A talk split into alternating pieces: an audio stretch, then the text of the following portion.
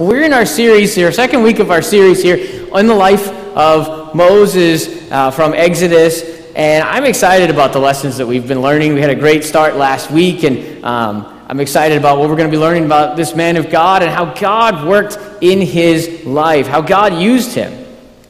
And when we think of Moses, many of us probably think of him as a hero. We think of the, the great things that Moses did, like leading the Israelites out of Egypt and into the promised land. You see, they think about the parting of the Red Sea, or maybe even striking the rock and water comes out, or manna in the wilderness. All these incredible signs that we saw that we see Moses do. But Moses was also very much human, and he struggled with doubts and insecurities about himself, just as we all do at times. And in fact, today we're going to be reading a passage which seems, from what the Moses that we think about, it seems a little more out of character. Where Moses tried to excuse himself, he tried to make excuses to God to avoid what God was calling him to do. So today our message is called Excuses from Exodus chapter 3 and chapter 4. And we're all, if we're honest, we're all prone to make excuses at times. I was reminded of this rather recently. Um, some of you know my, my family and I were on vacation a little over a week ago. We were in the New England area. We had a great time. We were seeing lots of great uh, in, and interesting places, really beautiful area up there in New England. We were in Newport, Rhode Island, in Massachusetts. One of the places we visited in Massachusetts is the town of Concord. Um, and Concord is very historic. It has this really neat little street area, a uh, little main street area with several shops and some restaurants. And so my family, we, we decided we went into this little shop and it's a little stationery shop. And the first thing that caught my eye when I walked in there was this bag that you see on the screen. It says pickleball. And so I was, I was, I kind of chuckled to myself, and I was, I was, thinking about how, of course, pickleball is sweeping across the nation and is becoming the, the fastest growing sport in America. Uh, and uh, I was thinking about how we've, we've been doing it here at the church, and I was here one week, and it was so much fun. Um, but then I, uh, I kept walking into the store a little bit further, and then I saw these pens right here. I don't know if you can see the, the, the one of them. I guess they're sort of like inspirational pens, or I don't know if you can draw inspiration from a, from a pen or not. But one of them, the little green one there, says excuses, excuses, excuses. And so we as preachers, we're, we're always looking for sermon illustrations. So this is why I was like, this has got to be, this is a sermon illustration in the making. And so it's very true, absolutely. So I was, I later thought about how I've been invited to come out for pickleball. Brother Lomax can testify to this. I've been, I, I did come one time, but the last couple of weeks, man, I've just had excuses for not coming out. I had a, had a family friend who came out and visited. Um, and we, had, we were getting ready to go on vacation, and this past week things were really busy. It was pouring down rain. And so I was reminded, I make excuses. I've made excuses. But I'm planning to come back. You guys are all witnesses now. I will be back. Um, it's a good time. Uh, really excited about how God has been using that ministry to reach more and more people. But in a similar way, if we're all honest, we all, we all make excuses, and many of them are legitimate things, just like my excuses for not coming out for pickleball. However, the danger comes when God has called us to something, and we start to make excuses as to why we can't obey Him. As followers of Jesus, God has a will and a plan for our lives. Much of what God wills for us to do is revealed within His Word. Things like showing kindness to others and showing love, being truthful and living in a holy and pure manner, sharing the gospel with others. These are things that are right in God's Word, that God has called all of us to do. Then there's some specific questions, things about our lives, things that we're, we're all wrestle with and thinking through. Things like, what career should I pursue? Or things like questions about Marriage. Should you, should you get married? Who should you marry? Where should you live? So many more questions. And these are those things that we walk in step with God's Spirit. We follow in accordance with His Word. We seek godly counsel and wisdom from the Lord and from others. Just a few thoughts on kind of what God's will is. But sometimes we, we may act like Moses and we attempt to make excuses to not obey what God has called us to do. And so as we look at this passage today, I want us to remember that Jesus is all sufficient and that he is, is sufficient to enable us to do all that God has called us to do. To overcome our excuses, God desires for us to remember certain truths about him. So our question today that we're considering is what truths about God challenge the excuses we make for failing to obey God's will.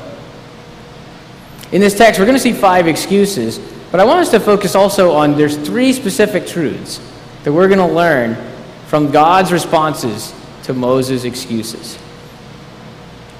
So the first truth that we're going to see in our passage today is that as we seek to obey God's will, we can trust that God's presence and power are with us, no matter how we perceive ourselves.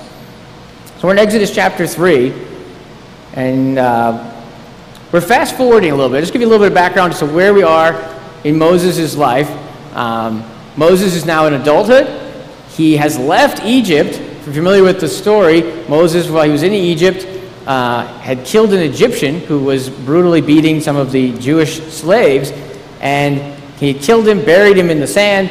It was found out that, Joseph, that Moses had killed this Egyptian, and so he fled for his life. He's now in Midian, where he has married um, Zipporah, one of the daughters of Jethro, and we find him in this scene taking care of his father-in-law's sheep. He's now a shepherd, um, and we and in this scene, God appears to Moses through a burning bush, a bush that is burning but not consumed. And here's what God says to Moses he gives this call to Moses, what he is asking him to do. We're going to begin our, our study in verse chapter uh, verse 9 of chapter 3. And it says, And now behold, the cry of the people of Israel has come to me, and I have also seen the oppression with which the Egyptians oppress them. Come, I will send you to Pharaoh, that you may bring my people, the children of Israel, out of Egypt. This is God speaking to Moses. And we see that God has heard the cries of his people. He knows their pain and their sufferings. And he means to bring it to an end. He has a good plan for his people to bring them back into the promised land. But here's the part that seems to intimidate Moses. If you go back to verse 10, he says, I will send you to Pharaoh, that you may bring my people, the children of Israel, out of Egypt. Moses is the answer to the cries of God's people. God is sending him. And Moses, this is where Moses gives his first excuse. Excuse number one Who am I? Moses says to God in verse 11, Who am I that I should go to Pharaoh and bring the children of Israel out of Egypt? But Moses this seems to, it's a respectful reply to the Lord, but he's like, Who, me? I'm the one who's going to go to Pharaoh, the most powerful ruler in the world, the king of Egypt, and ask for him to deliver the people from, from uh, the people of Israel? I'm the one? One commentator, Peter Enns, he suggested that Moses actually would have expected God to be the deliverer of his people. And so he's protesting God's call for him to be the deliverer. He seems surprised. He's like, I'm the deliverer? Why is this going on me, Lord? This is, you're the deliverer of God's people. You are the Savior. Look at what God says here in verse 12. He says, But I will be with you, and this shall be the sign for you that I have sent you. When you have brought the people out of Egypt, you shall serve God on this mountain. God says to Moses, I will be with you. And that makes all the difference. And he promises Moses that after the Israelites have left Egypt, that they will all serve the Lord on the mountain where Moses is tending sheep. And Moses can look back at that promise and know that God has called him to this work. It's interesting that it is a, it is a, a, a future looking promise. It's a look ahead to here's, here's where when you are here, you will, you will know this is the sign that God has called you. I think it's important for us to remember that anything that God has called us to do, He will be with us in it. As God's people, we have God's Spirit in us. His presence is with us to guide us direct us. We have His presence and His power We are enabled to do all that He has called us to do. And I just think that's it's such an encouragement to me to know that when I'm when I'm out serving the Lord, I'm doing if, I, if I'm doing what God has called me to do, I know God's with me in it, right there, every step of the way. I love uh, this. There's a passage that we're, in which we read that Jesus has commissioned all of us to be those who make disciples of the nations. This is the, the Great Commission. And I love when you read in the Great Commission, not only do we read about evangelism, baptizing, and teaching others, but we read this promise at the end of verse 20. Let's look there together. It says, Go therefore and make disciples of all nations, baptizing them in the name of the Father, of the Son, of the Holy Spirit, teaching them to observe all that I have commanded you. And behold, I am with you always to the end of the age. So Jesus promised to be with his disciples and with all of us who are now going to make disciples and fulfill the Great Commission in the world. The presence of Jesus will be with us, protecting us, empowering us to do the work that He's called us to do. And just as Moses was not on his own to deliver the Israelites, so we're not on our own in the mission of making disciples. And just as God was the ultimate deliverer of the Israelites, so God is the one who saves souls. And we are simply the ones to go and declare the message of God's love to the world. I'm so thankful that, that I that someone's salvation does not depend on me saving them. It is Jesus who does the saving. But yet he's with us, helping us, protecting us, enabling us to do what he's called us to do because his presence, his power are with us. I think it's kind of similar to being the person who's teaching someone how to drive.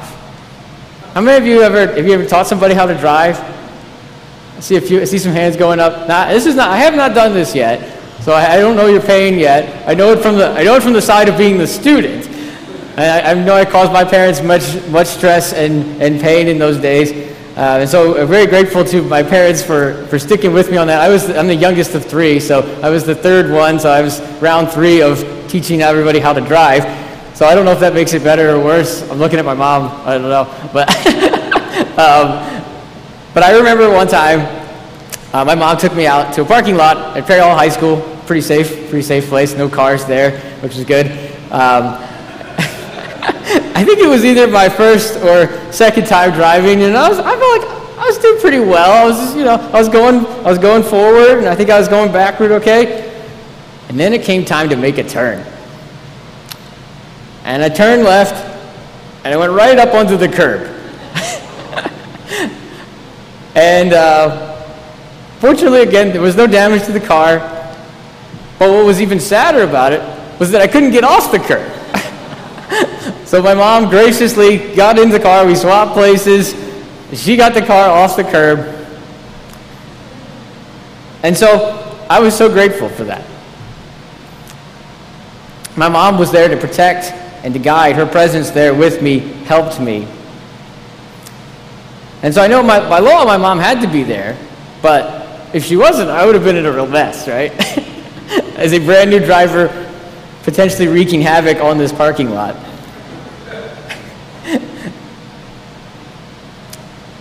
and so I, I was very grateful for my mom's presence there to get me out of the mess that I was creating. The same is true, I think, for the presence of God. Where God's presence is with us as we seek to walk with Him and in His Spirit, He guides us and directs us. He's our Heavenly Father who loves us and protects us. He forgives us, delivers us in our time of need. God is always there for us. That's the, the beauty of His presence and power with us as His followers. Now I want us to see, we're going to look at another of Moses' objections. He, he goes through objection number one on who am I? to objection number two, question, excuse number two who is God? What is his name? Let's look in verse 13. He's answering questions, potential questions he thinks he's going to get from the Israelite people. Verse 13 Then Moses said to God, If I come to the people of Israel and say to them, The God of your fathers has sent me to you, and they ask me, What is his name? What shall I say to them? Moses thinks that the people of Israel may be wondering about the name of God. Who has spoken to Moses? One commentator, Douglas Stuart, he contends perhaps the Israelites, there was some confusion over God's name, living in a polytheistic society and being in Egypt. Maybe they had forgotten what God's name was. And so God answers Moses' question in this really powerful way, revealing his name. Look in verse 14. God said to Moses, I am who I am. And he said, Say this to the people of Israel I am has sent me to you. God also said to Moses, Say this to the people of Israel The Lord, the God of your fathers, the God of Abraham, God of Isaac, and the God of Jacob, has sent me to you. This is my name forever, and thus I am to be remembered throughout all generations. Verse 16 Go and gather the elders of Israel together and say to them, The Lord, the God of your fathers, the God of Abraham, of Isaac, and of Jacob, has appeared to me, saying, I have observed you and what has been done to you in Egypt. And I promise that I will bring you up out of the affliction of Egypt to the land of the Canaanites, the Hittites, the Amorites, the Perizzites, the Hivites, and the Jebusites, a land flowing with milk and honey. If you go back to first, uh, the previous verse there, we see God's name. He says that I am who I am. This name seems to support the eternality and power of God. Well, the commentator Douglas Stuart notes that this could be translated, I cause to be. He further writes that this, the name should thus be understood as referring to Yahweh's being the creator and sustainer of all that exists, and thus the Lord of both creation and history. All that is and all that is happening, a God active and present in historical affairs. God is present. He is powerful. He intervenes in the affairs of men all throughout time. This is very much the story of Scripture, is how God has worked throughout history, how God has intervened in the affairs of men.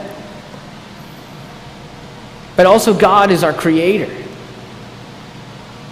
I was talking the other night with a young man who was at our, our volleyball ministry who was interested in astronomy. He was telling me about this. Um, and he was playing a little game on his, on his phone while we were sitting on the bench while volleyball was going on. And he was, he, was play, he was trying to get a rocket up to Mars in the game. So I was talking to him a little bit about just the vastness of the universe and the vastness of all that God has created. And yet, God loves each of us, He knows each of us. He's incredibly powerful. God sustains this whole universe. But yet he loves each of us. I think this is just this is the wonder of the gospel to me. Paul writes this in Romans chapter 5. Go ahead a couple of slides here. He says, For one will scarcely die for a righteous person, though perhaps for a good person one would even dare to die.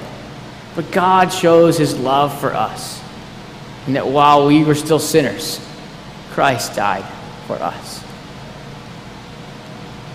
The Bible teaches that every person is a sinner. We are all in the same boat. We are all people who are broken. We have all committed acts and had thoughts, done things that were against God and His Word. We have all sinned. But God is completely holy. He can't tolerate sin. So we were separated from God. We were destined for an eternity apart from Him in hell. But just as we read in Romans 5, the wonder of the gospel is that God showed His love for us. When we were the people who were far from him. We were the people who didn't want anything to do with him. And he reached out. And he sent his son, his perfect son Jesus, to die on the cross, to bear our sins, shedding his blood on the cross, taking the punishment that should have been ours. But Jesus didn't stay buried. He rose from the dead, conquering death, hell, the grave. He's conquered them forever. And he offers salvation for anyone who will repent of their sins and place their trust in his death, burial, and resurrection as the means by which we can be forgiven of our sins and have eternal life with him. This is just the wonder of the gospel. May we never lose sight of its beauty and its grandeur, of what God has done for all of us. And if you've trusted in Jesus, you know about the transforming power of the gospel. You've experienced it. It's only because of the gospel that we're able to walk in obedience to God and live in light of his presence and power, no matter how we perceive ourselves. And there's points of application. What has God been calling you to do in your life? Have you been making excuses? Maybe there's a friend or a coworker who needs to hear the gospel. Maybe there's someone you, you need to call or text who needs encouragement. Maybe there's some sin that, that God has been speaking to you about that you need to confess and, and turn over to Him. Or to go to that person that maybe you've wronged. Seek forgiveness. Maybe you've been putting those things off. Laying those things aside, waiting. Maybe you have a fractured relationship that needs to be mended. Or maybe you've been struggling with your time of devotions with the Lord being faithful. I want to encourage us to remember that God is with us. And whatever the things He's called you to do, to remember that we can trust Him to take care of the consequences. I love what Charles Stanley always used to say. He would say, Obey God and leave all the consequences to Him. That's living life at its very best. Remember that God is all powerful and He will enable you to do whatever He's called you to do for His honor and His glory. So we've seen how God's presence and power have been were with Moses. God was promising that to him, and, and how Moses he didn't perceive himself well for the task ahead. But God was challenging that those excuses. Now I want us to see the second truth from our passage. And that's that as we seek to obey God's will, we can trust that God is sovereign and truthful, no matter how others perceive us and how God has been at work. Look in verse 1 of chapter 4 of Exodus.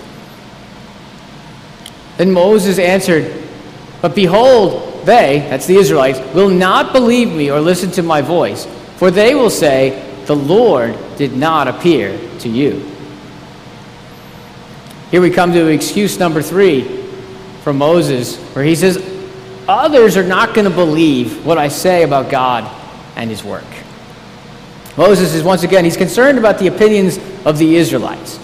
He doubts whether the Israelites will believe him. He thinks the Israelites are going to doubt that God sent him. Perhaps um, Moses is thinking that he, he, what, he, what he currently knows about God is just, it's not going to convince the Israelites. He knows that, that God's going to be with him, he knows God's name, but maybe he's like, yeah, that's not enough. Maybe he feels like he needs a little bit more support. And so God responds and gives Moses three signs that show his sovereignty over all of these circumstances. We'll look at these briefly. Uh, Exodus chapter verse, verses two through five. We see the first one. The Lord said to him, "What is that in your hand?" A staff. And he said, "Throw it on the ground." So he threw it on the ground, and it became a serpent. And Moses ran from it. But the Lord said to Moses, "Put out your hand and catch it by the tail." So he put out his hand and caught it and it became a staff in his hand, that they may believe that the Lord, the God of your fathers, the God of Abraham, the God of Isaac, and the God of Jacob, has appeared to you. So this, this sign is Moses just simply drops his staff, and it becomes a snake. Peter Enns commentary, he notes that this is not necessarily the most impressive sign. It's just using something ordinary, and then it turns into a snake. It wasn't something super miraculous. But the snake could be a sign of Egyptian royal authority. And so as Moses grabs the snake from the tail, he's showing that, that God has authority over the Egyptians through Moses. That God is the Lord of all, and he has spoken and appeared to Moses. God is sovereign. He is in control. He has authority over the kings. We see our second sign verses 6 and 7, chapter 4. Again, the Lord said to him, Put your hand inside your cloak.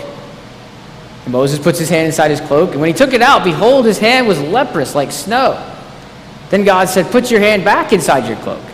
So he put his hand back inside his cloak, and when he took it out, behold, it was restored like the rest of his flesh. This is the sign of, of leprosy, which was a very significant thing to the Israelite people. You had to go off and, and seclude yourself uh, for a, a, time until you were healed. Leprosy covers a, a, a wide range of diseases uh, skin diseases in the Old Testament. Uh, so they're not all what we would know as Hansen's disease today. But in this miracle, God is showing his authority over disease. Which, as you continue on in the book of Exodus and you read about the ten plagues, many of those are diseases and things that are inflicted upon the Egyptians. Again, God is sovereign. Verses 8 and 9, we see the third sign. If they will not believe you, God said, or listen to the first sign, they may believe the latter sign. If they will not believe even these two signs or listen to your voice, you shall take some water from the Nile and pour it on the dry ground. And the water that you shall take from the Nile will become blood on the dry ground. The last sign is turning water to blood, which shows God's power over creation, over the elements, over the Nile River, which was the lifeblood of the Egyptian empire. And later on, we read, when, when this does happen as one of the ten plagues, how it upsets life in Egypt. These miracles, again, they remind us that God is sovereign and that His word is true. I love the way Isaiah 40 describes God. This is becoming one of my favorite passages of Scripture. Look in verse 25. To whom then will you compare me? that I should be like him, says the Holy One. Lift up your eyes on high and see. Who created these? He who brings out their host by number, calling them all by name, by the greatness of his might. And because he is strong in power, not one is missing. Verse 28 Have you not known? Have you not heard? The Lord is the everlasting God, the creator of the ends of the earth. He does not faint or grow weary. His understanding is unsearchable. These passages, they're just so, they're so beautiful. The reminder that the Lord is the everlasting God. He has existed from all of eternity, and He will exist forever. He put the stars in the sky, He calls them all by name. There's no one to whom we can compare God. He is all sovereign. He's the creator of the ends of the earth.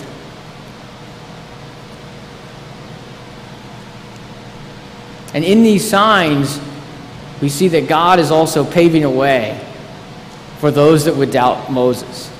God is taking care of their unbelief. And Moses would deal with different opponents throughout his, his ministry, his time serving the Israelite people and serving the Lord. But God was working through that too, showing his sovereignty and truthfulness over the doubts and the challenges of other people. Maybe you've had individuals who have doubted things about your life and what God has called you to be and to do. And maybe you've maybe you gave up something significant or valuable to follow God's will for your life. Maybe it was a job or a relationship, or maybe you've had friends or family who have challenged you and have made you feel like have caused, caused have placed doubts, tried to cast doubts on you. Or maybe they thought that you were crazy for following after Jesus and leaving the way that you had lived before. Maybe you've had people in school who have mocked you or have tried to cast doubts on what you believe. And maybe some of those voices have tempted you to be quiet about your faith, have, tempted you to, to to have doubts or to make excuses for not obeying God and fulfilling His will for you. But I want to encourage you today that God's word stands up for itself. His word has stood up for thousands of years. And we know that it will continue to stand. Because God continues to stand. God's word does not fail because he does not fail. He's sovereign over all. He's truthful in all things. So if, there, if there's individuals there that cast doubts on you on what God is doing in, his, in what he's called you to do, his work in your life, remember God's faith, his word is true. Remain faithful to his calling. I read a story this week that really challenged me, encouraged me. It was about a young man who had some people cast doubt on his calling for his life. Was a young man by the name of William Borden. He lived in the late 19th and early 20th centuries. He was born into a very wealthy family, and when he was 16 years old, his parents provided him the opportunity to have a grand tour of the world. And so he travels throughout the different continents, in Asia and Africa and Europe. But he looks at the world a little differently than your average 16 year old. He looks at the suffering and the, the people in pain and the poverty, and it moved him. He wrote home while he was traveling, wrote back to his parents saying that he had a desire to become a missionary. He had a friend who believed that Borden was just throwing himself away as a missionary. Borden, he was known for writing a little bit. He wrote these two words in the back of his Bible. He wrote the words, no reserves. No reserves. He was going to be faithful to what God had called him to do. In 1905, Borden, after finishing his tour, he goes off to Yale University. And his, he had this deep faith in Jesus, which greatly impacted the students around him, starting Bible study groups and prayer groups he would also care for widows and orphans in the New Haven, Connecticut area and, and alcoholics. He even founded a mission to help alcoholics, and the mission was called the Yale Hope Mission. While during his time at Yale, Borden felt called of God to go to the Muslim Kansu people in China as a missionary. So this became his mission and his goal as he continued to follow the Lord's calling on his life. He was offered jobs that would pay well. But he turned down these offers, believing that God had called him to be a missionary, and he stayed on mission to what God had given him to do. And again, he wrote these two words in the back of his Bible no retreats. He's not backing off from what God had called him to do. Borden goes off to Princeton, studies his, he finishes graduate studies there. After he finished, he gets on a boat to sail to China to minister to the Muslim Kansu people. While en route to China, he decides to stop in Egypt to learn Arabic as he's ministering to the Muslim people. But he never made it to China. He came down with spinal meningitis while he was in Egypt and died one month, less than one month later at the age of 25. After Borden's passing, the, the uh, news traveled home it was in the newspapers. It was found that he'd written two more words in the back of his Bible that said, No regrets.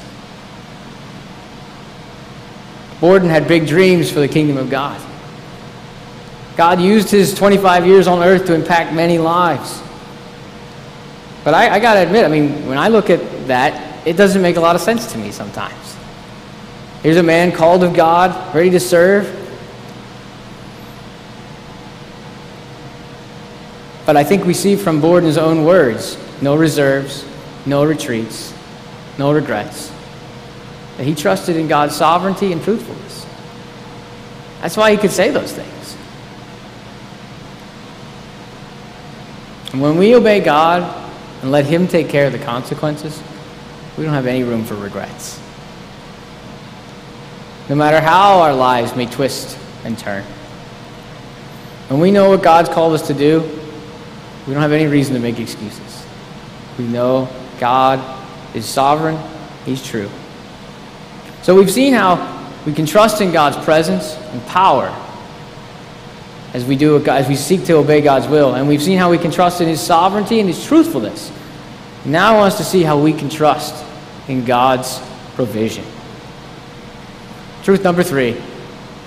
As we seek to obey God's will, we can trust in God's provision no matter how we perceive our, the task that's in front of us.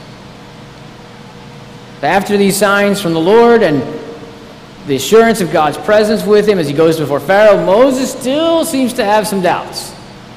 He's still making, he's got a couple more excuses to make. Look in chapter 4, verse 10. But Moses said to the Lord, O my Lord, I am not eloquent, either in the past or since you have spoken to your servant, but I am slow of speech and of tongue. This is excuse number four. I have insufficient abilities. Moses seems to cite his, his inability to speak, which we're a little uncertain as to why he says this. Um, Moses would have been in the, the house of Pharaoh, so perhaps trained in public speaking. Um, maybe he's just lacking in confidence. He's been away from Egypt for many, many years, um, and he's contending that he's like, I can't do this. The, the Septuagint, the Greek translation of the Old Testament, seems to get maybe a little interpretive and think that maybe Moses has a stuttering problem. We don't know for sure. Um, Peter Enns suggests that maybe Moses felt uncomfortable speaking in Egyptian. He's been there so long. Or he lacked confidence in his diplomatic skills. Or maybe Moses was just intimidated. Intimidated to go before Pharaoh, the most powerful ruler in the world. And then he's going to ask Pharaoh to release the Israelites, their, their enslaved labor force. But God's response is to remind Moses again of his power in creation. Look at verse 11. Then the Lord said to him, Who has made man's mouth? Who makes mute or deaf or seeing or blind? Is it not I, the Lord? Now therefore go, and I will be with your mouth and teach you what you shall speak.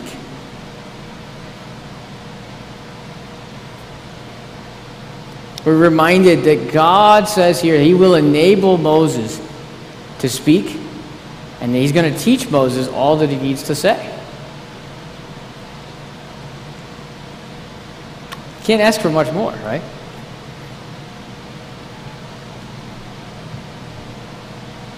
I love how Jesus makes a similar promise to his disciples. You know, as they would face persecution for the sake of the gospel. Look at Matthew chapter 10, starting verse 18. And you will be dragged before governors and kings for my sake, to bear witness before them and the Gentiles. And when they deliver you over, do not be anxious how you are to speak, or what you are to say. For what you are to say will be given to you in that hour.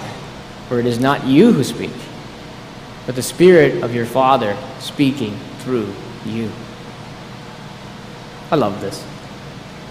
This is such an encouraging reminder. Because I don't, I don't know about you, but there are many times I, I feel inadequate to do what, what God has called me to do. I look at my own, abil- my own abilities and I'm like, I don't know. But when we feel completely inadequate to obey what God has called us to do, God provides. When we face challenges to the gospel and in sharing the gospel, we can trust. Just as, just as right here, Jesus says, that, they, that God's Spirit would speak through you. We can trust that God will give us the words to say in those moments. I remember even some times where I'd go and share the gospel with students on campus. Uh, I remember one occasion we were reflecting, trying to remember what we had talked about with the student. And I remember, um, you know, just remembering, like, what did, what did we say? And I was like, well, here's what, what God had given us the words to say. God had given us those words. God calls us and equips us. He gives us the resources to do all that He asks us to do. I think that's part of what we see in the New Testament with the idea of spiritual giftings. How God puts people together, gives people spiritual gifts to do the work that He's called us to do as a church, serving one another together, serving the Lord. Now we come to the last excuse that Moses has. And we see how God will provide in this. And Moses simply says, excuse number five, please send someone else. But God's answered all of these different objections, and Moses still says, I don't want to go. Send someone else.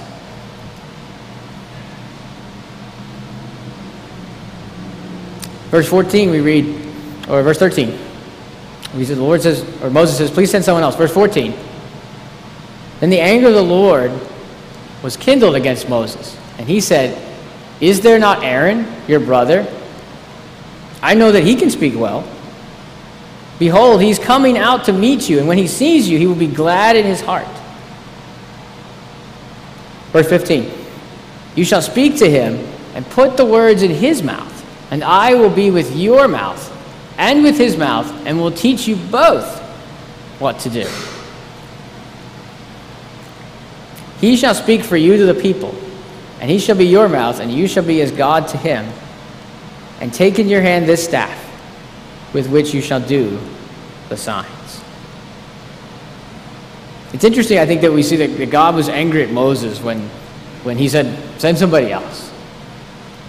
But we also see that God is so merciful and gracious to Moses, too. I don't know about you, but if I've been, if I've been talking to the Lord for a while, and, I, and like you're in this theophany experience, maybe you, maybe you don't feel like you can make another one, another excuse. But probably my own personal life, that's what I often do as well.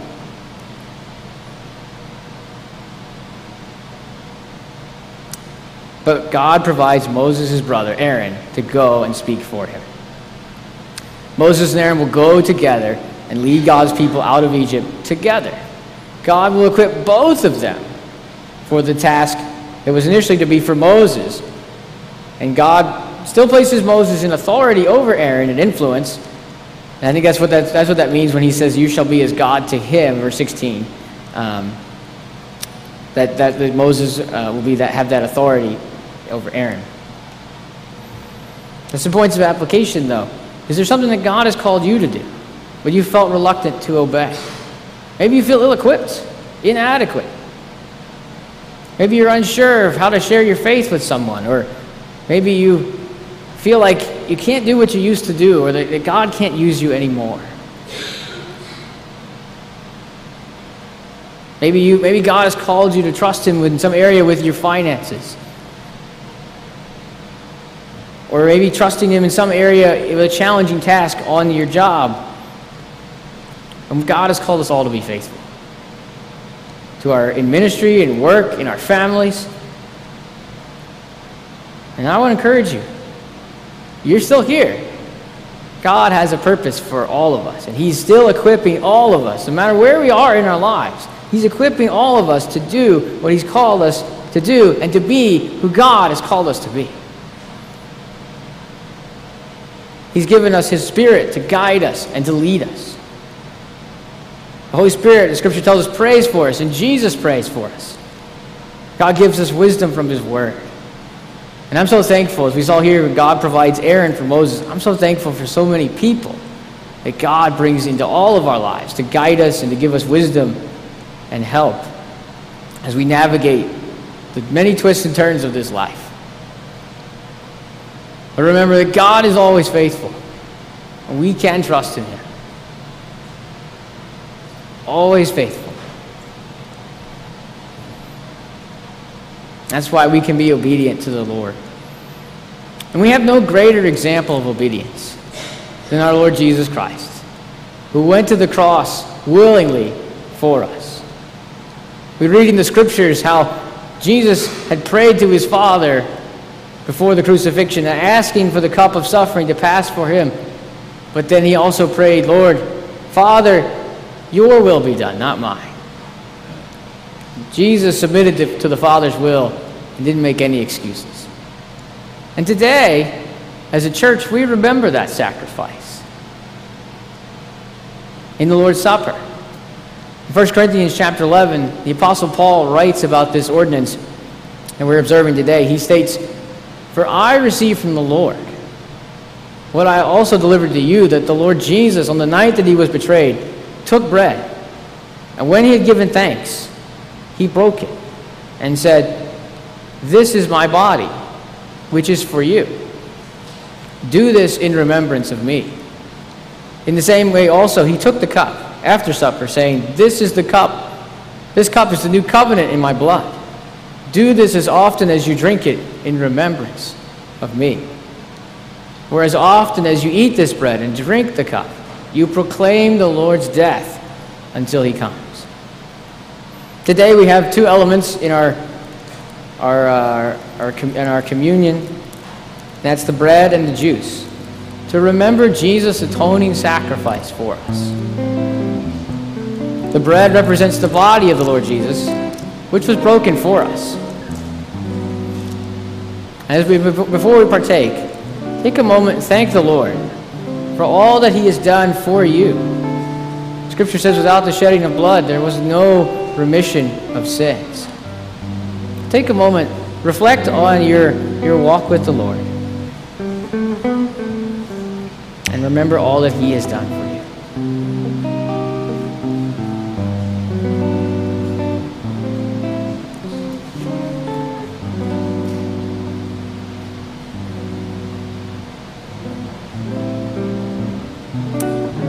Lord, I thank you for your faithfulness to us. We thank you for dying on the cross for us.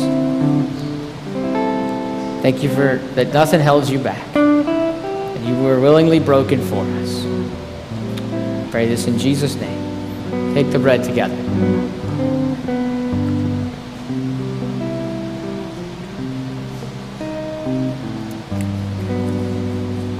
We have the second element, which is the juice which represents the blood of Jesus. Jesus said, This is a, the new covenant of my blood. We do this in remembrance of the Lord. Again, as I said, there, without the shedding of blood, there's no remission of sins. Jesus died so that we might be forgiven and have eternal life. Take a moment together to pray. Take a moment individually to thank the Lord for all that He's done for you, for shedding His blood for you.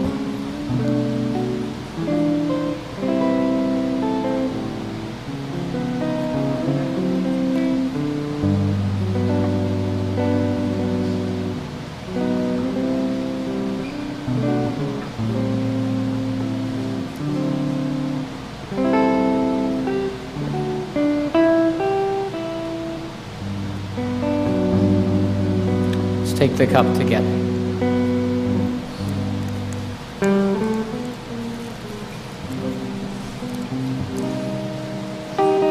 Lord, we thank you that your love reached down to us, broken sinners, people who needed you, people who were in desperate need of you. We thank you that you shed your blood, nothing held you back and that you offer forgiveness fully and freely to us as we trust in you. We thank you for all these things. We pray this in the name of our Savior Jesus. Amen.